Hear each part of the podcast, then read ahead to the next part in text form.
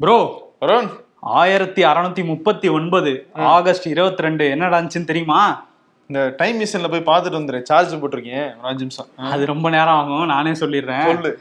அன்னைக்கு தான் சென்னை நம்ம மெட்ராஸா இருந்தது அப்போ. பிரிட்டிஷ் ஈஸ்ட் இந்தியா கம்பெனி வந்து இந்த மெட்ராஸ்ங்கிற ஒரு மாகாணத்தை வந்து உருவாக்குனாங்க ஒரு நகரத்தை உருவாக்குனாங்க.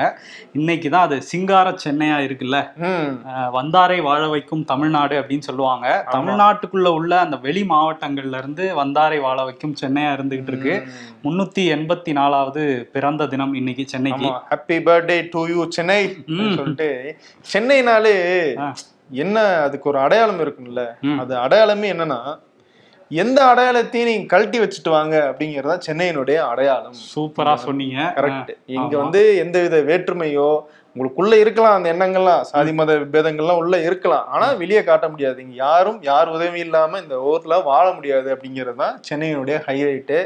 இன்னும் இந்த எக்மோர் ஸ்டேஷன்லலாம் தென் மாவட்டங்கள்ல இருந்து பல இந்தியா தமிழ்நாட்டின் பல மாவட்டங்கள்ல இருந்து ரொம்ப சாதாரண நிலைமையில வந்து இறங்குனவங்க இன்னைக்கு வந்து சென்னையில இருந்து ஒரு முக்கியமான இடத்துல இருக்காங்க. இந்திய அளவுல உலக அளவுல வந்து வளர்ந்துருக்காங்க. பெருமைக்குரிய நகரம் சென்னை. ஆமா. உச்ச நட்சத்திரங்களா இங்க மின்னி இருக்கிறாங்க. பல பேர் சென்னைக்கு வந்தவங்க. எப்பயுமே சென்னை வந்து மக்களை நம்பி வர மக்களை வந்து கைவிட்டதே கிடையாது. அதனால சென்னை நம்மளையும் சேர்த்து தான் நம்மளுமே. இங்க தான் வந்தோம். வந்து இங்க வேலை பார்த்துட்டு இருக்கிறோம் ஆமா. இப்ப இந்த வீடியோ பேசி வீடியோ பேசிக்கிட்டு இருக்கிறோம் ஆனா இன்னொருத்தர் வந்து சென்னை வந்து ஹாட் ஆக்கியிருக்காரு. அவர் யாருன்னா வந்து பீகார்ல இருந்து வந்தவர். இன்னைக்கு திரும்ப லைம் லைட்டுக்கு வந்திருக்கிறாரு. ம். என்ன பண்ணாரு அப்படிங்கறத பாத்துடலாமா பார்த்துருவோம். ஓகே ஷோக்குள்ள போயிடலாம். Welcome to the imperfect show பீகார்ல இருந்து வந்தாரு அப்படின்னு சொன்னோம்ல. யாருன்னா ஆளுநர் ஆர் என் ரவி.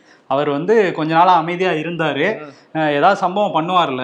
பண்ணியிருக்காரு. ஆனா ரெண்டா சேர்த்து பண்ணியிருக்காரு. தனித்தனியா பண்ணிட்டு இருந்தாரு இப்ப ரெண்டு சம்பவத்தை சேர்த்து பண்ணியிருக்காரு. முதல் சம்பவம் என்னன்னா டிஎன்பிஎஸ்சி அந்த தமிழ்நாடு அரசு பணியாளர் தேர்வாணையம். அதோட தலைவர் வந்து இல்லாம இருக்கிறாங்க இப்போ. அதுக்கு வந்து ரிட்டையர் ஆனார்ல ஜூன் முப்பதாம் தேதி டிஜிபியா இருந்து பணி ஓய்வு பெற்ற சைலேந்திர பாபு வந்து தமிழ்நாடு அரசு நியமனம் பண்ணி அந்த கோப்புகளை வந்து ஆளுநர் மாளிகைக்கு அனுப்பிச்சு வச்சாங்க. அந்த கோப்பை வந்து இப்ப திருப்பி அனுப்பிச்சிட்டாரு ஆர் என் ரவி. அவர் அந்த கோப்பு நினைச்சு தான் அனுப்புனாரா? இல்ல வழக்கம் போல நீட் அந்த மாதிரி ஏதோ மசோதா அனுப்புறாங்கன்னு அனுப்பிட்டாரா? இல்ல அவர் கோப்புன்னு தெரிஞ்சுதான் அனுப்பிச்சிருக்காரு. அனுப்பிச்சிருக்காரு. ஏன்னா சில கேள்விகள்லாம் கேட்டிருக்கதாவும் சொல்றாங்க. என்ன கேட்டிருக்காருன்னா இதை நீங்க எப்படி எந்த அடிப்படையில செலக்ட் பண்ணீங்க? உச்சநீதிமன்றத்தோட அந்த விதிமுறைகள்லாம் நீங்க பின்பற்றவே இல்லை அப்படிங்கிற குற்றச்சாட்டை வச்சிருக்காராம். அந்த டிஎன்பிஎஸ்சிக்கு வந்து 62 ரெண்டு வயசு வரையும் தான் ஒருத்தர் தலைவரா இருக்க முடியும். இவருக்கு அறுபத்தோரு வயசு ஆயிடுச்சேங்கிற மாதிரியான கேள்விகளும் அதுல இருக்குங்கிற மாதிரி சொல்றாங்க. இன்னும் தமிழ்நாடு அரசு தரப்புல இருந்து அதை வெளிப்படையா இன்னும் பேசல. பேசினதுக்கு அப்புறம் நம்ம அதை பத்தி டீட்டெயிலா பேசலாம். ஆனா வந்து அந்த சைலேந்திர பாபுவை நியமிக்க முடியாது அப்படிங்கிற மாதிரி சில கேள்விகள் கேட்டு திருப்பி அனுப்பிட்டாரு. ஆல்ரெடி அவர் பதவியில இருக்கும்போதே ஏகப்பட்ட வாய்க்கா தகராறு இருந்துச்சு நிறைய குற்றச்சாட்டுகளை வச்சிட்டு இருந்தாரு. ஆமா. இன்னொரு பக்கம் ஆளுநர் பண்றது எப்படி இருக்குன்னா காலங்காலமா மூட்டை பூச்சி வந்து சப்புன்னு அடிச்சு கொண்டுகிட்டு இருக்காங்க. நவீன மிஷின் கண்டுபிடிக்கிற மாதிரி. இத்தனை வருஷம் யாருமே இந்த கேள்வி கேட்டதே கிடையாது. இவர் மட்டும் ஏன் இவ்வளவு கேக்குறாரு அப்படின்னு சொல்லிட்டு அரசு தரப்புலயும் வந்து பேசிட்டு இருக்காங்க பேசிட்டு இருக்கிறாங்க இல்ல என்னன்னா அவர் வேற இன்னொரு கேள்வி கேட்டிருக்காரு. இதை நீங்க விளம்பரப்படுத்தி இருக்கீங்களா வெளிப்படையா எல்லார்ட்டையும் இவர் வந்து ஆக்க போறோம். டிஎன்பிஎஸ்சியோட தலைவர்ன்ட்டு எங்கேயாவது விளம்பரப்படுத்தி இருக்கீங்களா இதெல்லாம் நீங்க ஃபாலோ பண்ணவே இல்லைன்ட்டு அவர் சொல்றாரு. அவருக்கு விளம்பரம் பிடிக்காதுங்க. அதனால அவர் பண்ணல. அவருக்கு யாருக்கு? சைலேந்திர பாபுக்கு விளம்பரம் பிடிக்காதா? சரி ஓகே. அடுத்து இன்னொரு சம்பவம் பண்ணியிருக்காரு பாத்தீங்களா? ஆமா. அதே ஆளுநர் என்ன பண்ணியிருக்காருன்னா உயர்கல்வித்துறை வந்து. அனைத்து பல்கலைக்கழகங்களுக்கும் ஒரு பொது பாடத்திட்டத்தை வந்து உருவாக்கி வந்து அமல்படுத்துறோம் அப்படின்னு சொல்லி இந்த பல்கலைக்கழகங்களுக்குலாம் வந்து சொல்லிட்டு இருக்காங்க.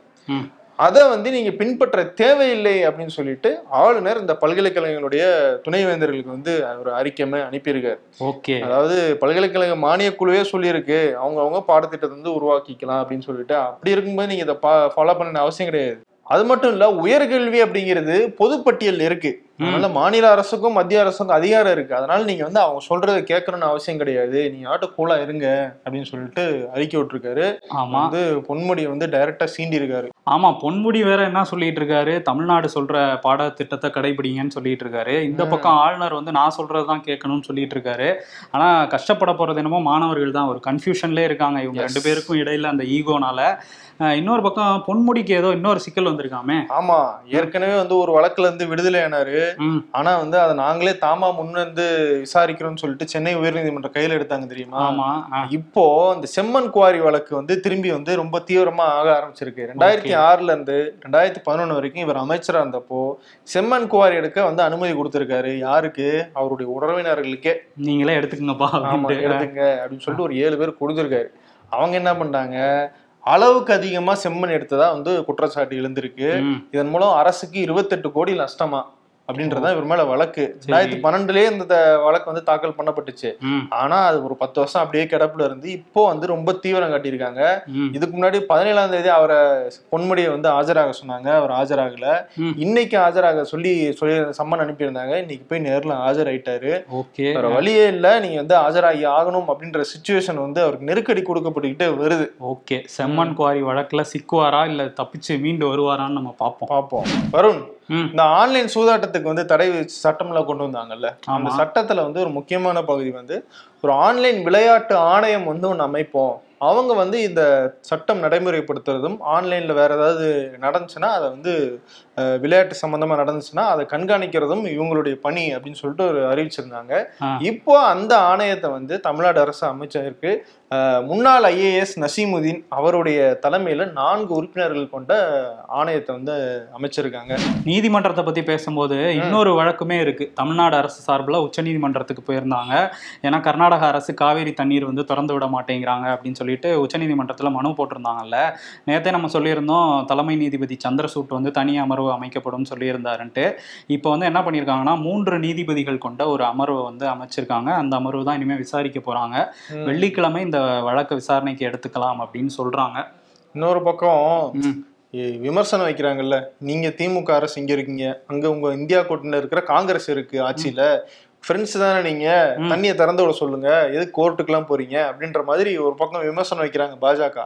ஆனா இன்னொரு பக்கம் கர்நாடகா பாஜக வந்து இவங்க ஏன் தண்ணி திறந்து விட்டாங்க காங்கிரஸ்ல? ஒரு ஒரு பத்தாயிரம் கனஅடி தண்ணி மட்டும் கொஞ்சோண்டு திறந்து விட்டுருக்காங்க. அந்த தண்ணியை கூட நீங்க ஏன் திறந்து விட்டீங்க? அப்படின்னு சொல்லிட்டு எதிர்ப்பு தெரிவிக்க ஆரம்பிச்சிருக்காங்க. மத்திய பாஜகவுமே வந்து எதிர்ப்பு தெரிவிக்கிற நிலைமையில தான் இருக்கான். இவங்க வந்து பாலிடிக்ஸை சுட்டி காட்டும் போது ஆனா அதே தவிர இவங்களும் செய்யறாங்க ஆமா பிஜேபி வந்து முன்னாடி இது கர்நாடகா தமிழ்நாடு அரசியலா இருந்தது காவேரி. இப்ப தேசிய அரசியலா மாறி இருக்குது. ஏன்னா. மத்திய பிஜேபியுமே தண்ணி திறந்து விடக்கூடாதுங்கிற மாதிரி ஒரு ஸ்டாண்ட்ல தான் பேசிட்டு இருக்கிறாங்க இது எப்படியோ இந்த காவேரி விவகாரம் திரும்பி வந்து பெருசா புகைய ஆரம்பிக்குது. ஆமா. இன்னொரு ஒரு புகஞ்சுன்னு சொன்னீங்கல்ல. தீஞ்சிருச்சுல்ல. அதிமுக மாநாட்டுல. சாப்பாடு. தீஞ்சு அதை டன் டன்னா கொட்டினாங்க. புளியோதரை. அந்த இதை பத்தி என்ன சொல்றாரு அப்படின்னா ஆர்பி உதயகுமார் வந்து இன்னைக்கு பிரஸ் மீட் கொடுத்திருக்கிறாரு. அவர் என்ன சொல்றாருன்னா இந்த மாதிரி மாநாடு மிகப்பெரிய வெற்றி. அதனால இந்த புளியோதரை பிரச்சனையை பெரிதாக்கி கொண்டிருக்கிறார்கள் அப்படின்னு அவர் வந்து சொல்லிட்டு இருக்காரு மாநாடு வெற்றி. புளியோதரை தோல்வி. தோல்வி. அதை போய் இப்ப பெருசாக்கிட்டு இருக்கீங்கன்னு சொல்லிட்டு அடுத்துதான் ஒரு விஷயத்த சொல்றாரு. ஆடி போற மாதிரி ஒரு விஷயத்த சொல்லியிருக்கிறாரு. என்னன்னா பதினஞ்சு லட்சம் பேர் வந்தாங்க தொண்டர்கள். அப்படி வரும்போது கொஞ்சம் புளியோதரை கீழே சிந்தினதெல்லாம் எதுக்கு பெருசு பண்றீங்க? அப்ப அதெல்லாம் பதினஞ்சு லட்சம் பேர் சாப்பிடும்போது சிந்தினது. சிந்தினது. அப்படிதான் கொஞ்சம் டன் கணக்குல கொட்டினதை நம்ம வீடியோவே வந்துச்சு. ஆனா அவர் ஏதோ சிந்தினதுங்கிற மாதிரி ஒருவேளை அவர் ரேஞ்சுக்கு சொல்றாரோ? இருக்கலாம். சிந்தினது அப்படின்றாரு. அதுல இடையில பதினஞ்சு லட்சம் சொல்லி விட்டாரு பாத்தீங்களா? ஏப்பா பதினஞ்சு லட்சம் இல்லப்பா கிளம்பும் போது ஐம்பது லட்சம் பேர் கிளம்பி இருக்காங்க தமிழ்நாடு முழுக்க. எங்க இருந்து எல்லாம் வீட்டுல இருந்து கிளம்பி இருக்காங்க. வழியில இவங்க வந்து தமிழ்நாடு அரசு சதி செஞ்சு அங்கங்க நிறுத்தி அப்படியே ஃபில்டர் ஆகி பதினஞ்சு லட்சம் பேர் வந்திருக்காங்க. இது அவங்க சொல்லலாம் நான் சொல்றதுக்கு வாய்ப்பு இருக்குங்கிறதுக்காக நீங்க சொல்றீங்க. சொன்னாங்களா? சொன்னாங்கடா. என்ன சொல்றீங்க? உண்மையிலே வா என்ன நீங்க? என்ன இப்படிலாமா சொல்றாங்க?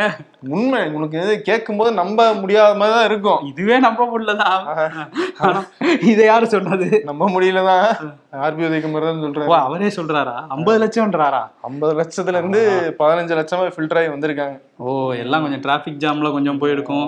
சரி எடப்பாடி ஒரு அறிக்கை விட்டுருக்காரு பாத்தீங்களா? ஆமா. என்னன்னா அந்த அதிமுக மாநாட்டுக்கு வந்துட்டும் வரும்போதும் சரி போகும்போதும் சரி பல்வேறு காரணங்களால ஒரு எட்டு பேர் உயிரிழந்துட்டாங்க அதிமுகவினர். அவங்களுடைய குடும்பங்களுக்கு ஆறு லட்சம் ரூபாய் வந்து நிவாரண நிதி வந்து அறிவிக்கிறேன்னு சொல்லியிருக்காரு. அதே மாதிரி ஆக்சிடென்ட் ஆனவங்க. வந்துட்டு போகும்போது ஆக்சிடென்ட் ஆன கொஞ்சம் பேருக்கு வந்து ஒரு லட்சத்தி ஐம்பதாயிரம் படுகாயம் அடைஞ்சவங்களுக்கு காயமடைந்தவங்களுக்கு ஐம்பதாயிரம் வந்து நிவாரண தொகையை வந்து அறிவிக்கிறதா சொல்லியிருக்காரு. ஓகே. ஆனா வந்துட்டும் போகும் போதுமா அங்க எதுவும் கிடக்கல. ஆமா மாநாட்டுல எதுவும் நடக்கலங்கிற மாதிரி அவர் ஒரு விஷயம் சொல்றாரு. நமக்கு தகவல் வந்துச்சுல? ஆமா தள்ளு முள்ளுல ஒரு சிலர் வந்து அங்கேயே இறந்ததாகவும் தகவல் வந்துச்சு. இன்னொன்னு சிலர் வந்து போதையிலையும் ரொம்ப இருந்ததுனாலையும் இந்த விபத்துக்கள் நடந்திருக்கலாம் அப்படிங்கிற மாதிரியும் சொல்றாங்க. ஓகே. எடப்பாடி இப்படி சொல்லியிருக்கிறாரு. அப்படியே வேளச்சேரிக்கு வந்தோம்னா குருநானக் காலேஜ் இருக்குது. அந்த கல்லூரியில வந்து வெள்ளிக்கிழமை ஒரு சண்டை நடந்திருக்கு. ஏன்னா ஒரு மாணவியை வந்து பாட்டு பாடி சில மாணவர்கள் கிண்டல் கிண்டல் பண்ணிட்டதா சொல்றாங்க.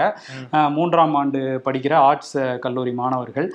இதுல வந்து அந்த மாணவியோட நண்பர்கள் சிலர் வந்து இதை தட்டி கேட்க ரெண்டு மாணவர் தரப்புக்கும் மோதலாக இருக்குது அன்னைக்கு ஒரு மாதிரி சத்தம்லாம் கேட்ட ஆசிரியர்களாக வந்து அவங்கள வீட்டுக்கு அனுப்பிச்சு வச்சுட்டாங்க. ரெண்டு நாள் லீவு முடிஞ்சிட்டு திங்கக்கிழமை வந்து அந்த கிண்டல் பண்ணாங்கல்ல அந்த. குரூப் வந்து என்ன பண்ணியிருக்காங்க வெடி அதாவது வெங்காய வெடி டைப்பில் ஒரு வெடியை எடுத்துட்டு வந்திருக்கிறாங்க. வந்து அந்த மாணவர்களை திரும்ப போய் தாக்கலாம்னு சொல்லிட்டு. ஒரு வெடியை மட்டும் அப்படி வீசியிருக்காங்க. அது வெடிச்சிருக்கு ஆனால் யார் மேலேயும் படலை எந்த காயமும் இல்லை. இந்த வெடி சத்தம் கேட்டோன்னே அந்த வீசின மாணவர்கள் வந்து தப்பி ஓடிட்டாங்க. இப்போ இது பெரிய பிரச்சனையா இருக்கு நாட்டு வெடிகுண்டு வெடிச்சிருச்சு அப்படிங்கிற மாதிரி செய்திகள் வந்து வெளியே வர ஆரம்பிச்சுது. இதுல வந்து எடப்பாடி என்ன பண்ணாருன்னா ஒரு அறிக்கை விட்டார். சென்னையில பட்டப்பகல்ல நாட்டு வெடிகுண்டு வீசிட்டாங்க. இந்த மாதிரி தான் இருக்கு அப்படின்னு சொல்லி அறிக்கையெல்லாம் விட்டோன்னே இங்க காவல்துறை தரப்புல இருந்து தெற்கு மண்டல கூடுதல் கமிஷனர். பிரேமானந்த் சின்ஹா அவர் வந்து பேசியிருக்காரு. இது நாட்டு வெடிகுண்டெல்லாம் இல்ல. கோயில் திருவிழாக்கள்லாம் யூஸ் பண்ற ஒரு பட்டாசு டைப்பான ஒரு வெடியை தான் வீசியிருக்கிறாங்க. நாட்டு வெடிகுண்டுன்னு தவறா வந்து இது பண்ணாதீங்க அப்படின்னு சொல்லிட்டு சொல்லியிருக்காரு. அந்த மாணவர்களில் ஒருத்தரை நாங்கள் பிடிச்சிட்டோம். வீசினது ரெண்டு பேர். ஒருத்தரை பிடிச்சிட்டோம் இன்னொருத்தரை தேடிட்டு இருக்கோம் அப்படின்னு சொல்லியிருக்காங்க. கல்லூரி நிர்வாகமே வந்து அது பட்டாசு தான். நாங்கள் பதினெட்டு மாணவர்களை வந்து சஸ்பெண்ட் பண்ணியிருக்கோம் அப்படின்னு இந்த விவகாரம் தொடர்பாகன்னு சொல்லியிருக்கிறாங்க. ஸோ இதுதான் நடந்தது. அதுதான் திமுகலேருந்து புரட்சி தமிழர் ஏன் அவசரப்பட்டீங்கன்ட்டு ஓட்டிட்டு இருக்கிறாங்க. இருந்தாலும் மாணவர்கள் வந்து இந்த மாதிரி செயல்களில் ஈடுபடுறது வந்து தவிர்க்கணும். கண்டிப்பா. ஏன்னா வந்து இந்த மாதிரி வன்முறை கலாச்சாரம் வந்து எங்க இருந்தாலுமே வந்து தவிர்க்கப்படணும் தான். வெடிங்கிறது ரொம்ப மோசமான விஷயம் தான். கையில் அந்த பட்டாசா இருந்தால் கூட அதை கொண்டு வந்து அடிக்கணுங்கிற அளவுக்கு ஒரு மைண்டில் போகுதுங்கிறதே தப்பான விஷயம்தான் ஸோ இதெல்லாமும் அரசு வந்து கவனத்தில் எடுத்துக்கணும். அந்த கல்லூரிகளுமே ஆசிரியர்களுமே கவனத்தில் எடுத்துக்கணும். கண்டிப்பா. என்ன வருண்? ம். என்ன இப்படி சொல்லிவிட்ட நீ? யார? ரஜினி தான் ஐயோ நான் எதுவும் சொல்லல. சோஷியல் மீடியாவில் சொன்னதை சொன்னோம். அப்படியா. அதான் வந்து எல்லாம் பேச்சு வந்துச்சுல. ஏன் வந்து யோகி ஆதித்யநாத் காலில் போய் விழுந்தீங்க? அப்படின்ற விமர்சனம் வந்துச்சுல. அதுக்கு பதில் சொல்லியிருக்காரு. சன்னியாசி அப்படின்ற அடிப்படையில நான் வந்து அவர் காலில் விழுந்தேன். எந்த சன்னியாசியை பார்த்தாலும் நான் காலில் விழுவேன் அப்படிங்கிறாரு. அப்படிங்கிறாரா. ஓகே. அதுதான் அவங்க கேட்குறாங்க சன்னியாசினா அவர் முற்றும் துறந்தவராக இருப்பாங்க. இவர் யூபியோட உச்சபட்ச அதிகாரத்துல ஏன் ரூம்ல நல்ல சொகுசு கார்ல வந்து போறாரு? வந்து போறாரு. எப்படி சொகு- சன்னியாசியா இருக்க முடியும் அப்படின்னு கேக்குறாங்க. அப்படின்னு கேக்குறாங்க. இன்னொரு பக்கம் வந்து கொஞ்ச நாள் முன்னாடி ஒரு வீடியோல பேசியிருந்தாரு. நான் வந்து இஸ்லாமியர்கள் வந்து ஒடுக்கப்படுறாங்கன்னு சொல்றாங்க. அப்படி ஒடுக்கப்பட்டா முதல் குரல் என்னோடதா தான் இருக்கும். இந்தியால ம். இஸ்லாமியர்களுக்கு அச்சுறுத்தல் இல்லை அப்படின்னு பேசினார்ல அதை போட்டுட்டு யூபியில் இஸ்லாமியர்களோட வீடை வந்து புல்டோசர் வச்சு இடிக்கிறாங்க. அப்படிங்கிறதையும் சொல்லி ரஜினியை விமர்சனம் பண்ணிட்டு இருக்கிறாங்க. இன்னொரு பக்கம் அவருக்கு ஆதரவு குரல்களுமே இருக்குது. ஆனா இன்னொரு விஷயம் வந்து சர்ச்சையா இருக்கு அவர் இப்போ இங்க வந்துட்டாரு தமிழ்நாட்டுக்கு. ஆனா ரீவைன் பண்ணி போனோம்னா நேத்து யூபில ஒருத்தரை பார்த்திருக்காரு. ராஜா பையா அப்படிங்கிறவரு. இவர் எம்எல்ஏ ரொம்ப நாளா இண்டிபெண்ட் எம்எல்ஏவா இருந்தாரு. இப்போ. சமீபத்துல ஒரு கட்சி ஆரம்பிச்சிருக்காரு. ஜன்சதா தல் அப்படின்ட்டு ஒரு கட்சி. அந்த கட்சியோட எம்எல்ஏ இவர். இவரை போய் பார்த்திருக்காரு ரஜினிகாந்த். ரஜினிகாந்துக்கு வந்து இவர் வந்து ஒரு கங்கையோட புனித நீரையும் விபூதியையும் வந்து கொடுத்து அனுப்பிச்சிருக்காரு சரி. இவர்கிட்ட எப்படி சர்ச்சையாச்சு அப்படின்னா இவர் மேல பொடா சட்டத்துல வந்து கைது பண்ணப்பட்டிருக்காரு. அது மட்டும் இல்லாம இவர் மேல நிறைய கொலை வழக்குகள் இருக்கு. அதுல வந்து ஒரு டிஎஸ்பி அதாவது ஒரு ஐபிஎஸ் அதிகாரியே கொலை பண்ணிட்டாரு. கொலை பண்ற வழக்குல இவருக்கு தொடர்பு இருக்குங்கிற பேச்சுமே அங்க இருக்குது. இந்த வழக்கெல்லாமும் இருக்கு இன்னும். அவர் சன்னியாசி அவரு? அவரு சன்னியாசி இல்ல. அவர் காலையும் அவர் விழுகல. ஆனா வந்து அவர் இந்த வழக்கெல்லாம் இருக்கு. இவரை போய் சந்திச்சிருக்காருன்னு சொல்லி அதுவுமே விமர்சனமாயிருக்கு. ம். இன்னொரு விஷயம் சொல்றாங்க. அந்த ராஜா பையா இருக்காருல்ல. அவர் வீட்டுக்கு பின்னாடி ஒரு குளம் வச்சிருக்காராம். அந்த குளத்துல வந்து முதலைகள்லாம் விட்டுருக்காராம். இவர் கொலை பண்றவங்க எல்லாம் அந்த முதலைக்கு தீனியா போடுறாரு அப்படிங்கிற மாதிரி அந்த இதுல ஒரு கதை வந்து யூபில ஓடிக்கிட்டு இருக்கு. இதை பத்தி அந்த ராஜா பையாவே பேசியிருக்காரு. அவர்கிட்ட கேக்குறாங்க. அவர் என்ன சொல்றாருன்னா ஏங்க முதலையெல்லாம் இல்லைங்க. குளத்துல வந்து மீன் தான் விட்டுருக்கேன். அப்படின்னு சொல்லி அவர் ஒரு விளக்கம் கொடுத்துருக்காரு. என்னப்பா அது ஜெயிலர் கதையோட வித்தியாசமான கதையா இருக்கு. ஆமா இதை வச்சு ஒரு படம் எடுக்கலாம் ஆமா. நினைச்சிருப்பாரு ரஜினி. மீன் சொன்ன உடனேதான் ம். இந்த மகாராஷ்டிராவுல அமைச்சர் ஒருத்தர். ஆமா விஜயகுமார் காவித் அப்படிங்கிறவர் வந்து மீன் சாப்பிட்டா கண்ணுக்கு நல்லதுன்னு சொல்லுவாங்க. இவர் ஸ்கின்னுக்கும் நல்லது அப்படின்றாரு. மீன் சாப்பிடுங்க. ஏன்னா வந்து நான் மீன் சாப்பிட்றேன். அதனால தான் நான் பளபளன்னு இருக்கேன். ஐஸ்வர்யா ராய் வந்து மங்களூர் கடலோரத்துல வாழ்ந்துட்டு இருந்தாங்க. அதனால நிறைய மீன் சாப்பிடுவாங்க. அதனால தான் அவங்க கண்ணு வந்து நல்லா சொல்றது பார்த்து கடல் கரையோரமே வாழ்ந்த மாதிரி சொல்றாரு அதான். இல்ல ஐஸ்வர்யா ராய் கண்ணு பளபளன்னு இருக்கிறது காரணமே மீன் தான். அதுல ஒரு ஆயில் இருக்கு அப்படின்லாம் சொல்லியிருக்காரு. அதுக்கு வந்து அவங்க கட்சி எம்எல்ஏ நிதேஷ் ராணா பிஜேபி தான் இவரு. பிஜேபி அமைச்சர் இவரு. பிஜேபி எம்எல்ஏ நிதேஷ் ராணா என்ன சொல்றாருன்னா நானும் தான் தினமும் மீன் சாப்பிட்றேன். ஆனா எனக்கு ஒன்றும் பல பலன்னு மாறலையே. இதுல ஏதாவது ஆராய்ச்சி பண்ணியிருக்காங்களா? நானே அவர்கிட்ட கேட்டுக்கிறேன் அப்படின்னு நல்ல ஒரு டாபிக் எடுத்திருக்காங்க. நல்ல ரிசர்ச் பண்ணி ஒரு விஷயம் பண்ணாங்கன்னா நல்லா இருக்கும். ஆமா, அமைச்சரா இருந்து எதையாவது பண்ணுங்கன்னு சொன்னா அதுதான் தேசியவாத காங்கிரஸ்ல சரத்பவார் தரப்புலன்னு சொல்றாங்க. பழங்குடியின நலத்துறை அமைச்சரா இருக்கீங்க. அதுக்கு ஏதாவது நலத்துறைக்கு நல்லா ஏதாவது பண்ணுவீங்களா? இங்க வந்துட்டு மீன் சாப்பிட்டா அது நல்லதுன்ட்டு இப்படிலாம் அற்பத்தனமா பேசிட்டு இருக்காதீங்கன்றாங்க. அதே மாதிரி மகாராஷ்டிரால இன்னொரு அமைச்சர் தாதா பூசே அப்படிங்கிறவரு வெங்காய விலை ஏறிடுச்சுங்க என்னங்க பண்றீங்க? அதை கட்டுப்படுத்துங்க. கட் முடியல. ரொம்ப அதிகமா இருக்கு அப்படின்னு சொன்னா விலை ஏறிடுச்சுன்னா அதை சாப்பிடாதீங்க. பாத்தீங்களா? செலவே மிச்சம் அப்படின்ற மாதிரி பேசியிருக்காரு. இது ஏற்கனவே கேட்ட மாதிரி அவங்க குரல் தான் இது. ஓ அங்க இருந்து நிர்மலா சீதாராமன் சொன்னாங்க.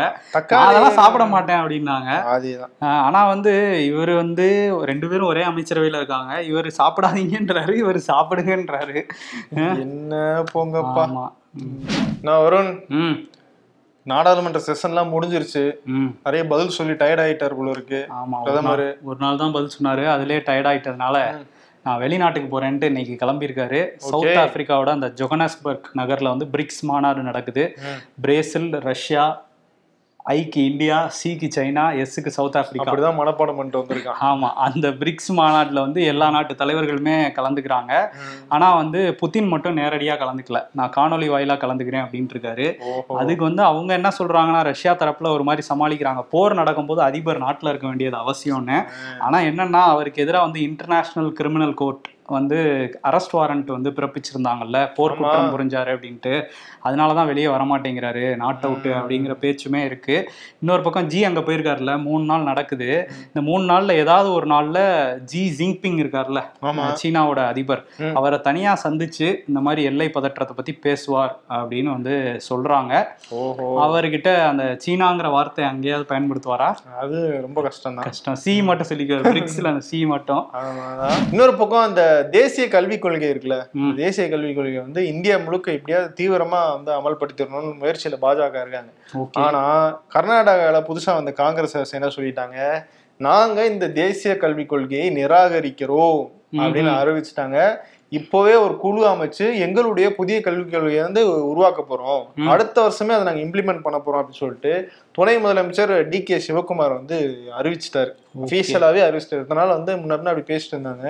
ஆல்ரெடி வந்து என்னன்னா நேரு பத்தின பாடங்கள்லாம் ரிமூவ் பண்ணிட்டு ம். கோல்வாக்கர் அவங்கள பத்தின பாடங்கள்லாம் வந்து கர்நாடக பாடத்திட்டத்துல வந்து முன்னாடி சேர்த்துட்டு இருந்தாங்க பாஜக.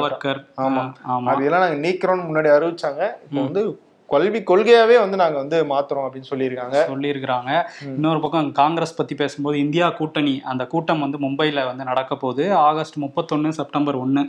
இந்த தேதியில நடக்கலாங்கிற மாதிரி சொல்லியிருக்காங்கல்ல. இதுல வந்து கெஜ்ரிவால் கலந்துக்க மாட்டாருங்கிற மாதிரி ஒரு டாக் இருந்துச்சு. ஏன்னா டெல்லியில வந்து ஏழு தொகுதியிலுமே நாங்க தான் போட்டியிடுவோங்கிற மாதிரி காங்கிரஸை சேர்ந்த சில நிர்வாகிகள் சொல்ல ஏ- ஆம் ஆத்மிக்கும் காங்கிரஸுக்கும் ஒரு சின்ன உரசல் வந்தது. ஆனா வந்து இப்போ அதை தெளிவுபடுத்தியிருக்காரு. நான் மும்பை கூட்டத்துல கண்டிப்பா கலந்துக்குவேன் அப்படிங்கிறத அரவிந்த் கெஜ்ரிவாலே வந்து தெளிவுபடுத்தியிருக்காரு.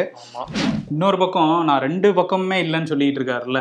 ஆமா யார சொல்ற? தெற்குல ஒருத்தர் இருக்காரு. ஆமா இந்தியாலையும் இல்ல. அதாவது இந்தியா கூட்டணியில இல்ல என்டிஏ கூட்டணியிலன்னு சொல்ற கேசிஆர்.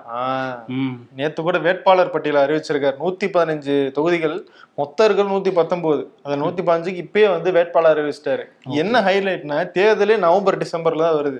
இன்னும் தேர்தல் ஆணையம் வந்து அந்த தேர்தல் தேதி அறிவிக்கல. அதுக்கான முயற்சிகள் கூட இன்னும் ஆரம்பிக்கல. ஆனா அதுக்கு முன்னாடியே அறிவிச்சிட்டாரு. என்னன்னா மத்திய பிரதேசத்துல அடுத்த மாசம் தேர்தலுக்கு இப்ப அறிவிச்சாங்க. பாஜக. மத்திய பிரதேசம் சத்தீஸ்கர்லயும் நீங்க என்ன அடுத்த மாசத்துக்கு அனுப்புறது? நான் மூணு மாசத்துக்கு முன்னாடி அனுப்புறேன் அப்படின்னு சொல்லி அனுப்பியிருக்காரு ஆமா பட்டியலை வந்து ரிலீஸ் பண்ணி விட்டுருக்காரு. இல்ல கொஞ்சம் பயப்படுறாரோ பயப்படுறாரு தான் நினைக்கிறேன்.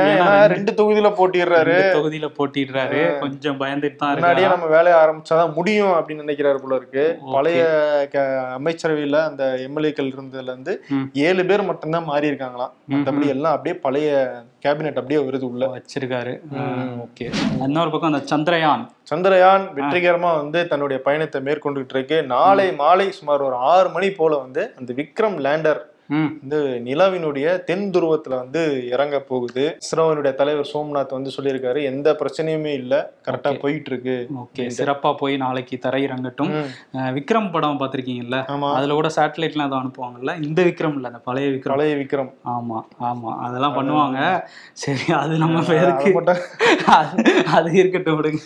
ஏதாவது இப்படி கண்டென்ட் பேசிட்டு தாங்க இருக்காங்க இழுத்துக்கிட்டே இருக்காங்க சரி ஓகே. அந்த செஸ் பிரக்யானந்தா அவர் வந்து நம்ம நேத்து வாழ்த்தினோம் அவர் வந்து வெற்றி பெற்று இன்னைக்கு இறுதிப் போட்டிக்கு போயிருக்காரு. கரெக்ட் நம்ம வாழ்த்துனதுனாலன்னு சொல்ல முடியாது. அவர் திறமையால போயிருக்காரு. ஸோ இந்த மேக்னஸ் கால்சனை வந்து இன்னைக்கு ஃபைனல்ஸ்ல வந்து மீட் பண்றாரு. எல்லாருமே வாழ்த்து சொல்லியிருக்காங்க.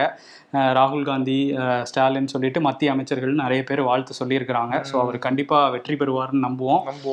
இன்னைக்கு தான் அந்த இறுதிப் போட்டி. இன்னொரு தடவை வாழ்த்து சொல்லிடுவோம். யாருக்கு? அவருக்கு தான் யாருக்கு ஓ நம்ம வாழ்த்து சொல்லணும். ஓகே.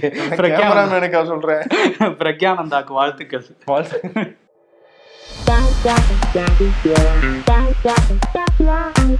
மாப்பிள்ளை எங்கடா இருக்க? நடுத்தெருவில் நிக்கிறேன். வந்து கூட்டிட்டு போடா. இவங்க இப்படியே அங்க பேர் இருப்பாங்க நடுத்தெருன்னு ஒரு தெரு. நெடுஞ்சாலைத்துறை சுங்கச்சாவடி மருத்துவ காப்பீட்டு திட்டத்தில் மோடி அரசு ஊழல் செய்ததாக குற்றச்சாட்டு. இந்த அண்ணா ஹசாரேன்னு ஒருத்தர் இருந்தாரே அவரை காணமே. நல்லா தூங்கிட்டு இருக்காரு.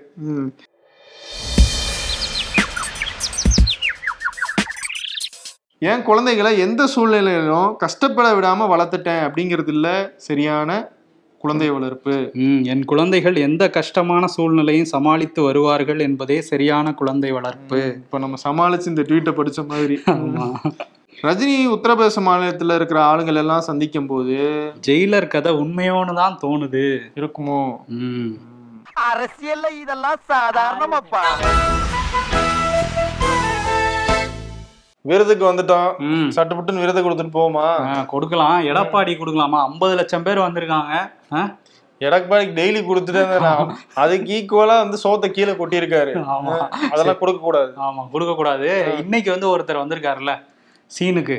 திரும்பி அனுப்பிச்சிருக்கிறாரு ஃபைல்ஸை அவருக்கே கொடுத்துடலாமா? மெட்ராஸ் டே அன்னைக்கு வந்திருக்காரு. ஆமா வந்திருக்கிறாரு. சென்னை டே அன்னைக்கு. சென்னை டே ஆனா அவருக்கு அது மெட்ராஸ் மெட்ராஸ் டே ஆமா. அது வந்து கோப்புகளை திருப்பி அனுப்பிச்சதுனால தமிழ்நாடு அரசு வந்து எந்த ஃபீல்ட்ல இருப்பாங்க? ஸ்டாலின் வந்து எந்த ஃபீல்ட்ல இருப்பாருன்னா கோப்பு முக்கியம் பிகிலு அப்படிங்கிற மாதிரி தான் இருப்பாரு. ஏன்னா அனுப்பிச்சா திரும்பி திரும்பி அனுப்பாதீங்க அப்படின்னு அது ரொம்ப முக்கியங்க. அப்பதான் வந்து நாங்க அடுத்து முன்னேறி போக முடியும் அப்படின்ற மாதிரி அவர் ஒரு ஃபீல்ட்ல இருக்காருல்ல. இவருமே அப்படிதான் இருப்பாரு. கோப்பு நீங்க ஒழுங்கு ஒழுங்கா அனுப்பல. அதனால கோப்பு முக்கியம் பிகிலு அப்படின்னு மாத்தி மாத்தி சொல்லிக்கிற மாதிரி. பேரும் சொல்லிக்கிறாங்க. ரெண்டு பேருக்கும் போட்டு விட்டு விருதை கொடுத்துட்டு கிளம்பிடுவோமா கிளம்பிடுவோம். நன்றி.